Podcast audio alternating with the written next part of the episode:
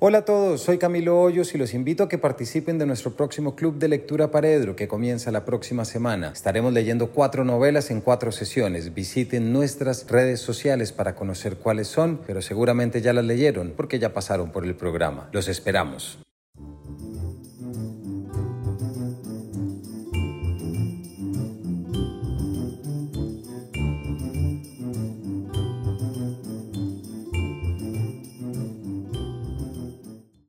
Hola a todos, bienvenidos a Paredro, el espacio, podcast, video de autores, editores, novelistas, cuentistas. Fernanda, bienvenida a Paredro. Gracias y qué bueno estar de nuevo acá conversando, pero esta vez ya en la modalidad este, video live. Muy, muy en la modalidad de tu novela, digamos muy desde el cambio que tuvimos ya con el capítulo anterior, porque Fernanda esta es la segunda vez que está con nosotros acá. Desde la casa, Fernanda, te hemos seguido siempre, somos muy fans. Pues la novela que acabas, que en el la tengo y ahorita ya la vamos, la vamos a mostrar. Fernanda, una novela que ha sido, fue catalogada como uno de los libros más importantes del 2020, por un lado, una novela que fue publicada ya hace unos, que hace por ahí unos ocho meses, pero que quisiera arrancar, Fernanda, una novela que se terminó de escribir en el 2018 y una novela que de repente nos está hablando con un título absolutamente hermoso en medio de la podredumbre de la que vamos a hablar reflejada en esta sociedad, ¿cierto? Hay algo, Fernanda, por donde quiero arrancar. André Breton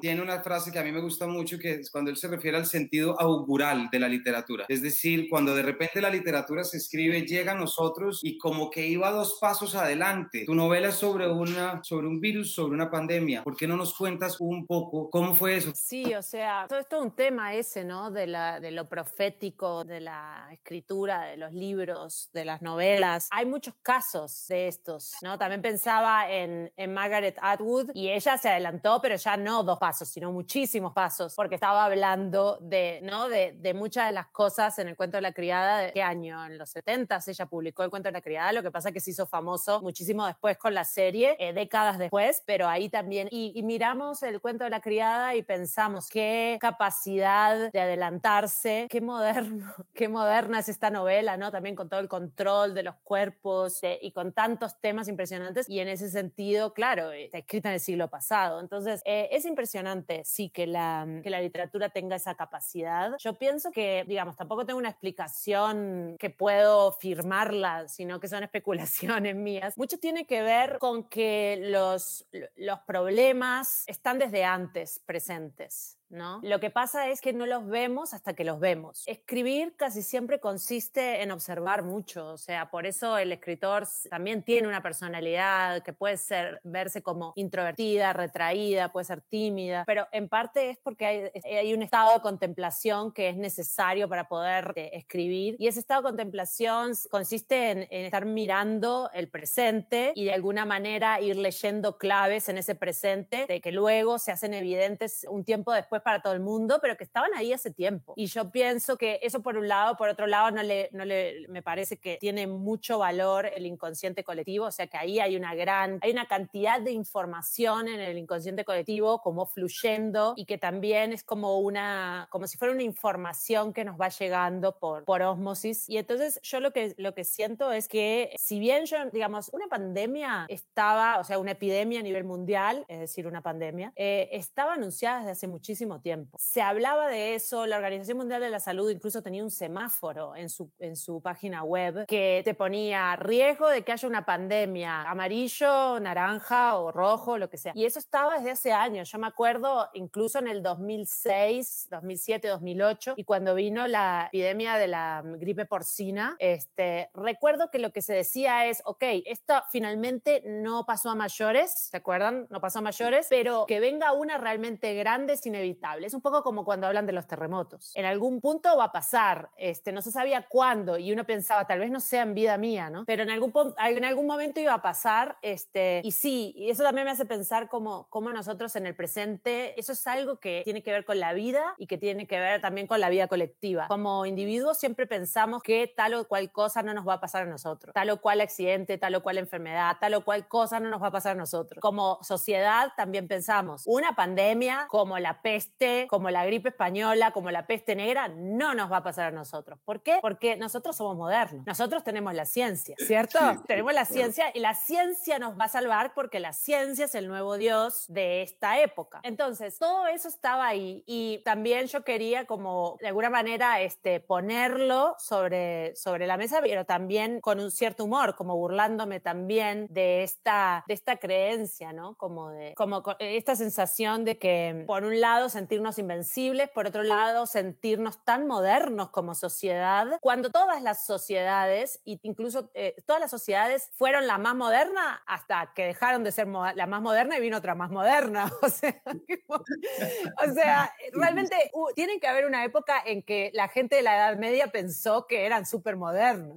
Y, y, hoy lo miramos como, y hoy decimos que, la Edad Media para referirnos a una cosa súper atrasada. Entonces, eso es así. Yo siempre tengo como un poco de ese humor que es una perspectiva futuro y me, me río de nosotros poniéndome, tratando de imaginar cómo dentro de 10, 100 años nos van a mirar. Este, entonces, en todo eso yo pensaba, pero claro, uno del el tema que más me atravesaba en esos años 2015, 2016, 2017, cuando yo pergeñé la novela en la cabeza, pero todavía no me había sentado a escribirla con juicio, porque sí tenía fragmentos, sí tenía pasajes y tenía unas cuantas páginas, pero no me había sentado con juicio porque todavía la estaba dejando que se, sí, que, que se macerara ahí en la cabeza, ¿no? lo, que más, lo que más me atravesaba en ese momento era el tema de la crisis eh, medioambiental. No tanto pensaba en el virus, aunque yo sé que el virus, los virus y las epidemias tienen todo que ver también con los otros temas, ¿no? O sea, esta pandemia en específico de coronavirus que surgió en el, no me voy a poner con las teorías conspirativas, pero que surgió de, en un mercado de Wuhan donde tienen a los animales en un estado lamentable, donde los humanos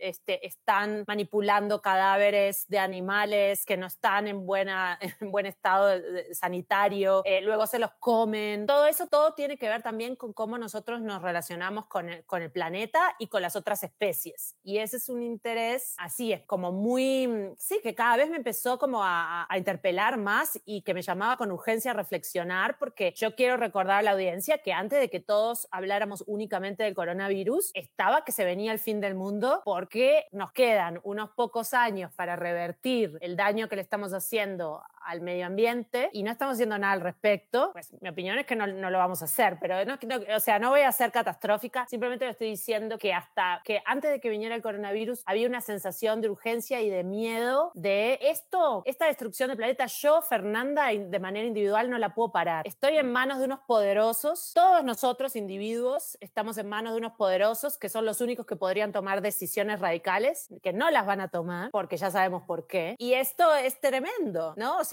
puede ser que yo no lo llegue a ver, pero igual esto es, esto es lo que está pasando y es urgente y no estamos hablando lo suficiente desde la escritura. No estamos hablando lo suficiente. Todos seguimos haciendo como la vista gorda a este tema urgente, pero también hay otros temas urgentes. Hay muchos pues temas urgentes. No, pues que, y tú, y tú la verdad es que en la novela cubres muchos. Es que hay algo que te estaba diciendo ahorita, Fernanda, y quiero arrancar por ahí también a nuestra audiencia, y es que yo de alguna manera siento que fue con tu novela que entendí a través del lenguaje literario lo que estamos viviendo. No había tenido un espacio, porque como te lo decía antes, cuando uno lee tu novela, y esto es para que todos nuestros oyentes y espectadores vayan a leerla, ya está toda nuestra experiencia decantada, ya está toda nuestra experiencia sopesada. Nosotros venimos leyendo textos sobre el coronavirus, se han publicado diarios del aislamiento, se han publicado, mejor dicho, ya en el último año y medio se ha publicado mucho, pero de alguna manera lo que caracteriza a esos textos es su noción vertiginosa de no sé muy bien cómo agarrar estoy avanzando en una lentitud que me toma y, el lector también se agarra a eso. En cambio, tú, por ejemplo, tienes, y quiero arrancar con una frasecita, con un, un, un pedacito, estoy hablando de la página 45. El comienzo nunca es el comienzo. Lo que confundimos con el comienzo es solo el momento en que entendemos que las cosas han cambiado. Entonces, más allá quisiera rescatar, Fernanda, porque sí, podemos decir, qué coincidencia, wow, si estabas pensando en algo que después pasó, pero es mucho más potente de eso, porque lo que hace es ponernos en relación a la literatura y abogar y abrir unos espacios de reflexión absolutamente necesarios como tú los traes. Entonces, quisiera cerrar esta primera pregunta con eso, es decir, yo, gracias a ti, gracias al estilo poético, porque eso es otra cosa que vamos a entrar a hablar ahora, encontré una poesía y una poética distinta en todo lo que estamos viviendo. Claro, yo pienso que lo que, lo que te decía, todos estos temas son, claro, siempre la pregunta al momento de escribir, todos los que escribimos, que nos hacemos es, ¿cómo hago para abordar poéticamente, literariamente, este tema que es tan actual que no tengo referentes? Porque sobre otros temas está lleno de referentes en la literatura universal y entonces voy y, leo, investigo y me empapo de, de cómo otros grandes lo han hecho. Pero entonces, siempre que vamos a enfrentarnos con temas que no han sido lo suficientemente abordados eh, en la literatura, porque son muy actuales, no solo este, sino otros muchos, los autores nos tenemos que hacer esa pregunta, ¿no? Entonces, al final sí, al final a mí me interesa más la parte de, de hacer como una, un trabajo con, con estos temas, pero que, que vaya de la mano de la propuesta estética, que intentar ser hiperrealista y tratar de hacer una crónica de la realidad. Pero eso porque yo, a mí me gusta escribir ficción este, y, no soy, y no soy cronista, ¿no? Entonces yo sé que igual puede haber unas crónicas de la realidad que, pueden, que son fascinantes este, y me gusta mucho ese género y principalmente en Latinoamérica, pero digo, tal vez a veces a partir de este, una transmutación del presente inmediato puede permitirle al lector una experiencia distinta que, que le va a permitir incluso procesar mejor el presente inmediato. Exactamente. ¿No? Una cosa así. Quisiera, fíjate, arrancar con, con, la forma como empieza la novela. Es que es, los días de niebla del puerto se convertían en un pantano. Una sombra cruzaba la plaza, vadeando entre los árboles, y al tocar cualquier cosa iba dejando las marcas alargadas de sus dedos. Bajo la superficie intacta, un moho silencioso hendía la madera. La herrumbre perforaba los metales. Es decir, desde la quietud. Fernanda, ya tienes la conciencia, sabes que son los temas que están ahí, buscas la experiencia estética. ¿En qué momento momento aparece la cara de la narradora? ¿En qué momento aparece esa primera escena que es ese conflicto con la madre? ¿Cómo empezaste a armar? ¿Cómo empezaste a deshojar esto? Me gustaría que nos contaras. Con respecto a, lo que, a ese pedacito que leíste, que además se relaciona mucho con el otro pedacito que leíste de, de que el, lo que lo que confundimos con el comienzo es solo el momento en que descubrimos que las cosas han cambiado, ¿no? Eso mucho lo, lo debemos haber experimentado con, con, la pandemia. A mí cuando me dicen, ¿qué sentiste cuando, cuando viste que, que la realidad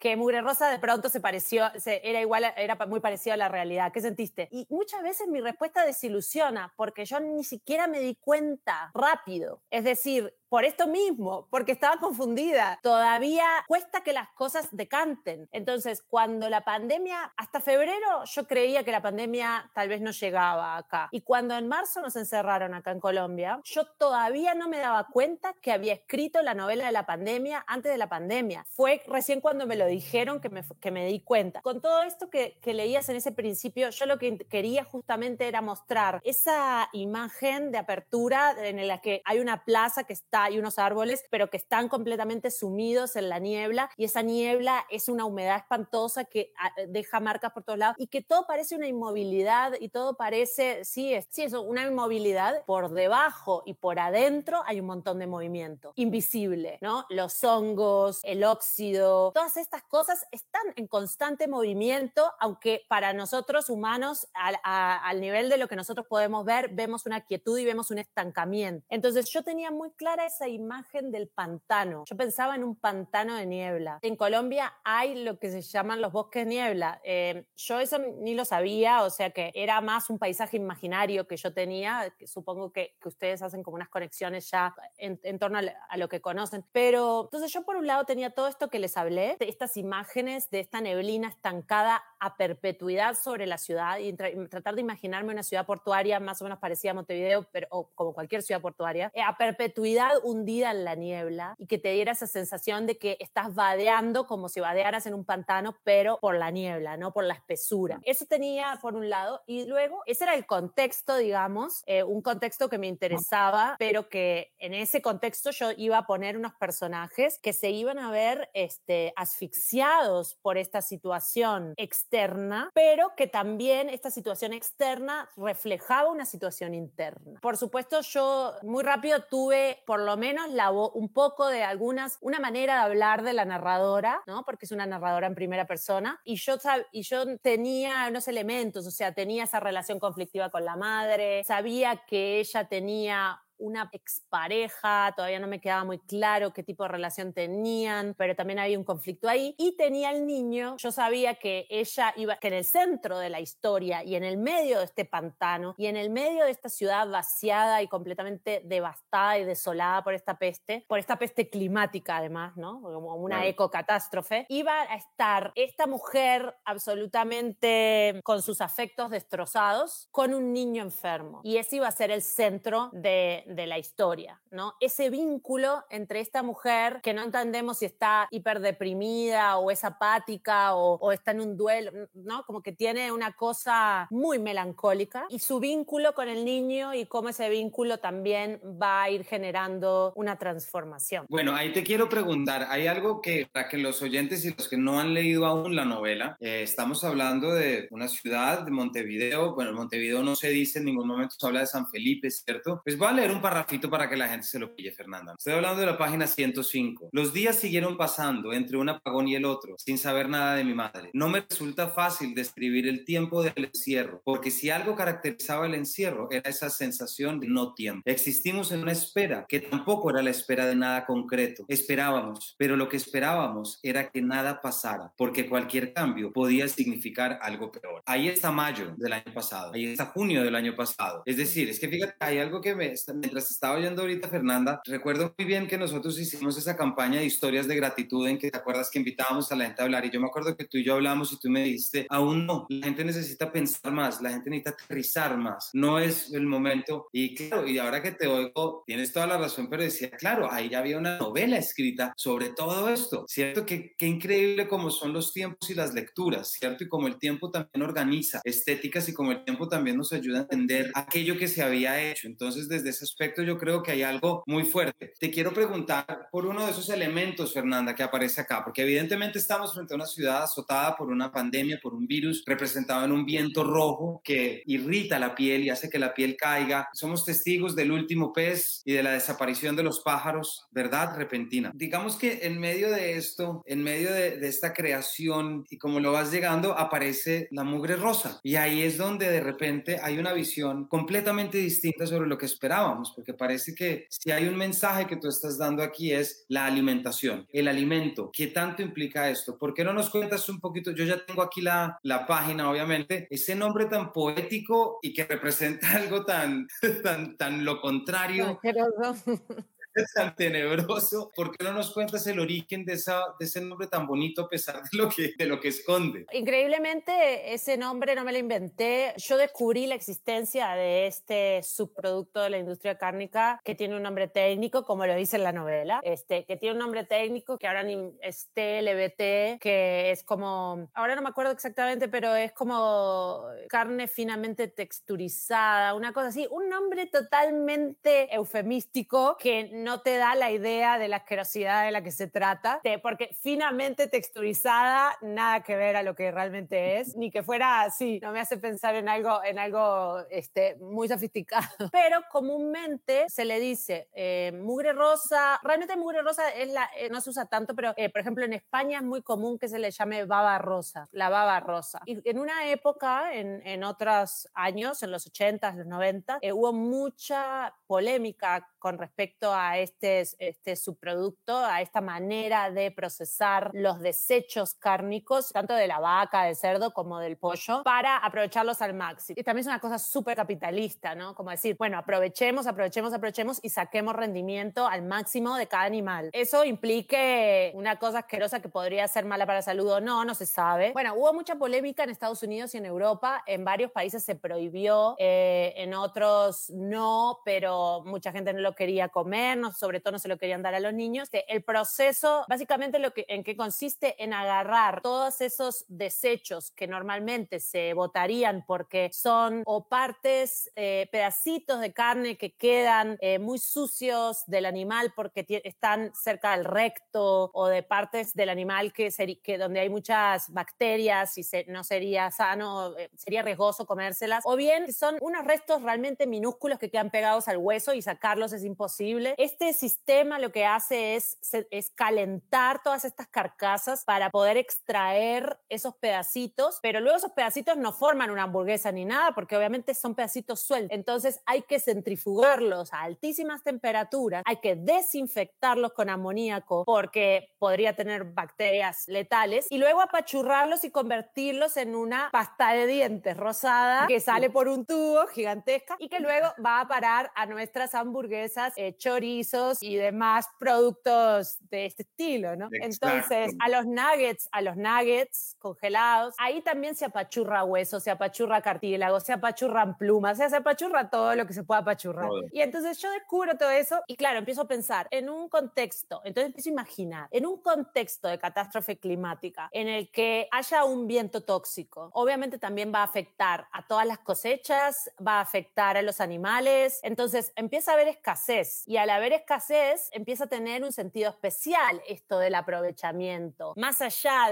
del sentido capitalista del rendimiento económico, sino que sí de verdad hay que empezar a aprovechar para poder alimentar a toda la población. Entonces me imaginé este mundo, este mundo donde la alimentación básica de la gente común, no la gente rica que siempre tiene mercado negro, fuera mayormente una especie de paté hecho con esta mugre rosa. Y bueno, proteína tiene, o sea que se alimenta, o sea, alimenta, eso sin duda. Estoy en la página 49. A veces me llevaba a recorrer la fábrica, se refiere a Delfa, y hasta hoy recuerdo el olor rancio a gelatina de carne y a tierra enmohecida. Le llamaban mugre rosa y olía a sangre coagulada y al líquido que Delfa usaba para lavar el baño. También Delfa olía así, sus dedos que restregaban el mono de Don Omar con jabón antibacterial, quitaban los cordones de los zapatos de tela para lavarlos con jane y los colgaban en la terraza, donde el sol los terminaría de blanquear. Ahí creo que está y bueno, y ahí, y ahí empieza lo de la mujer rosa que tenía un nombre técnico. Pero ahorita, Fernanda, el tiempo se nos agota y siempre hay mucho contigo, muchas ganas de muchas cosas, de muchas preguntas, pero hay algo que quiero preguntarte, Fernanda. Hay un momento en el que está Max, que es el ex marido de la narradora, ex esposo de la narradora, que está en la clínica, ¿cierto? Que está teniendo, es un enfermo crónico y eso despierta envidia, es otro tema, pero eso despierta una envidia también como de todas las partes. Pero hay un momentico en el que cuando llega la narradora a preguntar, a, a, visitarlo, eso es más allá de la mitad, de repente hay una, están hablando con Patricio y hay toda una discusión sobre la vida o la libertad. Creo que ese es un tema muy potente dentro de la novela, esas pequeñas elecciones, ¿qué queremos? ¿A qué coste queremos una o queremos otra? ¿Qué tanto se romantiza uno o se romantiza otro? ¿Y por qué lo digo? Lo digo pensando en lo que fue la demanda de los mayores de 70 años diciéndoles al gobierno, nosotros queremos salir. Usted está cuidando de mi vida, pero ¿cómo me cuida de mi vida? Usted ya está decidiendo por mí. Es decir, entre la libertad, entonces protejamos la vida y encerrémonos porque la vida es lo más sagrado. ¿Por qué no nos cuentas? Porque yo creo que hay algo detrás, incluso con esto el aprovechamiento alimenticio, fíjate. Lo que importa es alimentar, entonces, pues que hay proteína, entonces cómalo. Sí, tal cual. O sea, este tema fue súper, ha sido súper, sigue siendo de alguna manera muy complejo, la verdad. Y, y yo creo que en la novela no te da una respuesta, ¿no? No te da una respuesta porque, digamos, yo tampoco creo tener la respuesta, pero sí me quería hacerme muchas preguntas y pensarlas con el lector, que para mí al final eso es lo que es la literatura. O sea, realmente no es responder preguntas, sino hacérmelas yo misma y pensarlas junto y con el lector y explorar, ¿no? Y entonces por eso también en la, en la novela hay muchas opiniones distintas y ella, la narradora, es, eh, escucha las diversas opiniones y a veces opina y reflexiona en torno a eso, ¿no? Pero entonces tenemos a la persona que prefiere la vida antes que nada, luego a cualquier precio, la vida a cualquier precio, así eso implique encerrarse, no, no sé, hoy podríamos decir no ver a nadie, pasarse todo un año en la cama, o eso implique este, irse de la ciudad e irse a vivir a una especie de gueto donde también todo está hipercontrolado por el Estado, eh, etcétera. O sea, hay muchas opciones y luego están los que, los, que, los que piensan lo opuesto y luego están también, y ella se pregunta, y es una pregunta que yo me hago también, si tal vez yo tengo derecho a elegir, porque yo creo que, que todos tenemos derecho a elegir cómo vivir, ya es lo que, lo, lo que pensamos, pero también cómo morir. No tengo por qué elegir siempre la salvación. Puedo preferir, no, ¿no? Entonces ahí están los pescadores, por ejemplo. Los pescadores eligen no irse del puerto porque llega un punto que tal vez esa elección es un atentado contra tu identidad y preferís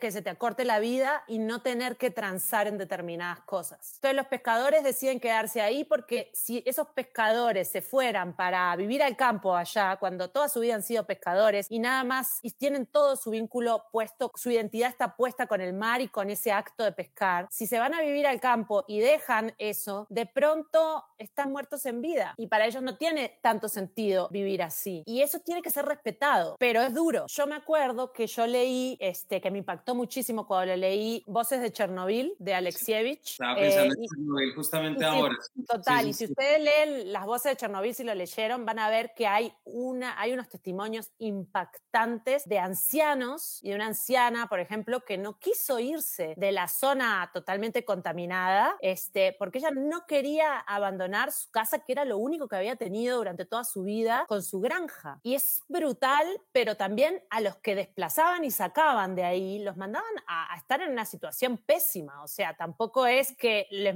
les regalaban un penthouse en Moscú. También hubo un montón de personas que sentían que no tenía sentido, eh, que iban a, perder toda su razón de ser si se iban y si, y si iban a vivir de otra manera. Entonces es tan complejo y es tan personal. Pienso que hay que escuchar a esas personas y respetar sus decisiones con todo lo que implica, incluido, bueno, pero mira que te puedes morir, ok, pero tiene derecho a elegir, también incluso tiene derecho a elegir morirse, porque yo creo que en la actual, que en, nuestra sociedad es casi como que está mal no querer vivir o querer arriesgar la vida, ¿no? Entonces, o sea, eso ha sido, ha sido muy, muy fuerte este, todo este tema de, de la gente mayor y cómo ha quedado con la pandemia bastante manifiesto lo que ya sabíamos, y es que para la sociedad los mayores de 70 son descartables. Exactamente. Son la carne de cañón y no importa si se mueren. A mí una de las cosas que más me impactó al principio de la pandemia era cómo cuando se hacía la lista de muertos, esto pasó mucho en Uruguay, entonces te decían, como allá son menos muertos, se podían contar, este, entonces te podían decir, hoy murieron 20, 19 eh, personas mayores, 19 eh, personas eran de 80, de 76, de no sé qué, y una era de 35. Todo el mundo llorando por la de 35 y los otros eran como, ah, bueno, pero tenían más de 70. Como que esas vidas no tienen valor, Entonces es mucho, mucho para conversar. Eh, es que además es que mientras te escucho también pienso como la, en tu caso obviamente, y esto ya a mí me gusta siempre decirlo, como la novela encuentra ese espacio para mostrar que las cosas nunca son blanco y negro. Aquella tendencia que nos llevan a, a querer entender todo tan fácil. Hay un momentico en el que creo que es Max quien le dice a la narradora, o es la narradora quien dice, es que hay cosas que no se entienden con la cabeza. Y eso fue de subrayar inmediato, porque claro, esto no es para entenderlo con la cabeza, es, decir, los tecnócratas nos llevarán a entenderlo con la cabeza y qué es con la cabeza, pero una cantidad de cosas que yo creo que de alguna manera no están siendo un fiel reflejo de lo que es la experiencia emocional, de soledad, etcétera. Fernanda, se me acaba el tiempo, pero bueno, no me importa porque te quiero hacer una última pregunta. Cuando una novela, Fernanda, como la tuya, que sobrepasa con creces la mera coincidencia, ¿cierto? Porque claro que hay una coincidencia, pero no es, no es de la nada, es decir, es algo que tú ya venías trabajando y venías pensando. Si te pudieras imaginar el futuro de esta novela en 15 años, es decir, si te pudieras hacer un ejercicio proyectivo, ¿cómo te la podrías imaginar? Y no me refiero a premios, que eso seguramente llegará, etcétera, etcétera. No, no, no, no me refiero, me refiero a ese lugar que has generado en tu novela, porque yo creo que tu novela creó un espacio seguro, un espacio seguro en el que la gente y todos quienes nos están oyendo, lo digo y lo repito, van a entender su emocionalidad a través de esta novela en muchos aspectos y van a entender muchas cosas. No digo que todas, no digo que es una novela que va a aclarar todo, Fernanda, tampoco porque es literatura, pero sí es verdad que el lector va a pasar lo que pasa a la narradora, que es narrar para entender. Nosotros tenemos esa oportunidad que es leer para entender. Entonces, no sé si te quieres arriesgar dentro de esa pregunta que normalmente no hago, pero ¿cómo te gustaría imaginar el envejecimiento de esta novela? No, o sea, a ver, a ver, si, si, si, si estamos, si podemos soñar, puedo soñar que no envejezca. O sea, a ver, yo creo, yo creo que, yo creo que lo que tienen los libros es que mm, si se tiene mucha suerte, por supuesto, el libro envejece bien, quiere decir que a la luz va cambiando la realidad, el tiempo pasa, van pasando nuevas cosas, pero empieza a resistir nuevas lecturas desde otros lugares. Entonces, se puede, de pronto hay una, una parte que hoy genera un montón de interés, como es todo este tema de la pandemia y del tiempo y del encierro y de todas estas, estas coincidencias como las, los conspiranoicos que aparecen en la novela también, este, que todos que niegan que haya una catástrofe, aunque la ciudad está totalmente vaciada y yo me burlo de eso. Y todavía no había ocurrido todo lo de los negacionistas y, todo el, eh, Trump y todo lo que pasó después, ¿no? Entonces, eso puede generar mucho interés hoy pero con el paso del tiempo, si la novela tiene suerte y resiste ese paso del tiempo, permite unas lecturas desde otros aspectos. Entonces puede interesar en otro momento más pensar el tema de la maternidad, por ejemplo, o en otro momento pensar más el tema de la ecología y del medio ambiente y poder leerse de distintos ángulos. Eso es lo que yo desearía para el libro, ¿no? Que también resista relecturas de los mismos este, lectores y que en la nueva lectura puedan de pronto ver, mirar más encontrar el interés en otro aspecto, ¿no? Irle, irle viendo como distintos ángulos, porque como vos decías al principio, hay muchos temas que están ahí desde, ¿no? El tema de las paradojas, el tema de los vínculos afectivos, el tema de la, de la maternidad, la relación de ella conflictiva con su propia madre y qué es realmente el cuidado, y están las madres biológicas y las madres adoptivas, entre comillas. O sea, hay tanta cosa que me gustaría eso, ¿no? Que pasara eso, que, que fuera una novela que vos pudieras volver a leerla y decir, ah, pero estaba esto otro que yo no en la primera lectura no me había fijado tanto. Yo pensaría, Fernanda, que me atrevería a pensar como lector que esta novela va a ser como ya ha sido La azotea, que es una novela que nunca se ha ido, ¿cierto? Es una novela que siempre aparece como las más vendidas en la feria, siempre aparece en los listados porque es una novela que habla al oído sobre situaciones reales que están ocurriendo ahorita. Creo que con esto, y estas son las cosas que a mí siempre me va a gustar decir, que Fernanda nos muestra cómo la literatura puede ser un espacio de reflexión, cómo la novela puede ser un espacio de experiencia para poder entender, para poder aterrizar y para poder sobre todo darse cuenta hacia dónde puede uno coger, si así lo quiere y así quisiera hacerlo. Fernanda, como siempre, muchas gracias por estar acompañándonos. No, gracias a vos y gracias a todos los que nos acompañaron hoy. Y a todos los demás, muchas gracias por acompañarnos. Ya saben, Mugre Rosa de Fernanda Trías, una portada muy bonita, muy roja y ya no ven adentro porque ya leídos en esto, pues de una vez la azotea, por supuesto, la ciudad invencible que ya Fernanda estuvo aquí acompañando entonces, Fernanda, muchas gracias. A los oyentes solo me resta contarles que seguramente este libro va a formar parte de un futuro club de lectura Paredro. Fernanda, porque esto pues tiene que ser así, por lo que los invitamos de nuevo a que tomen este primer curso de lectura, este primer club de lectura Paredro para aprender a leer y hablar de literatura. Revisen, por favor, en nuestras redes. Vamos a estar los primeros cuatro eh, jueves de julio y yo estoy casi seguro, Fernanda, que muy próximamente este estará incluido dentro de esos. Así que muchas gracias por haber estado acá. A todos ustedes muchas gracias por acompañarnos. Ya saben el camino a su librería y ya saben el título, Mugre Rosa. Así que muchas gracias y nos vemos en una próxima edición de este Paredro.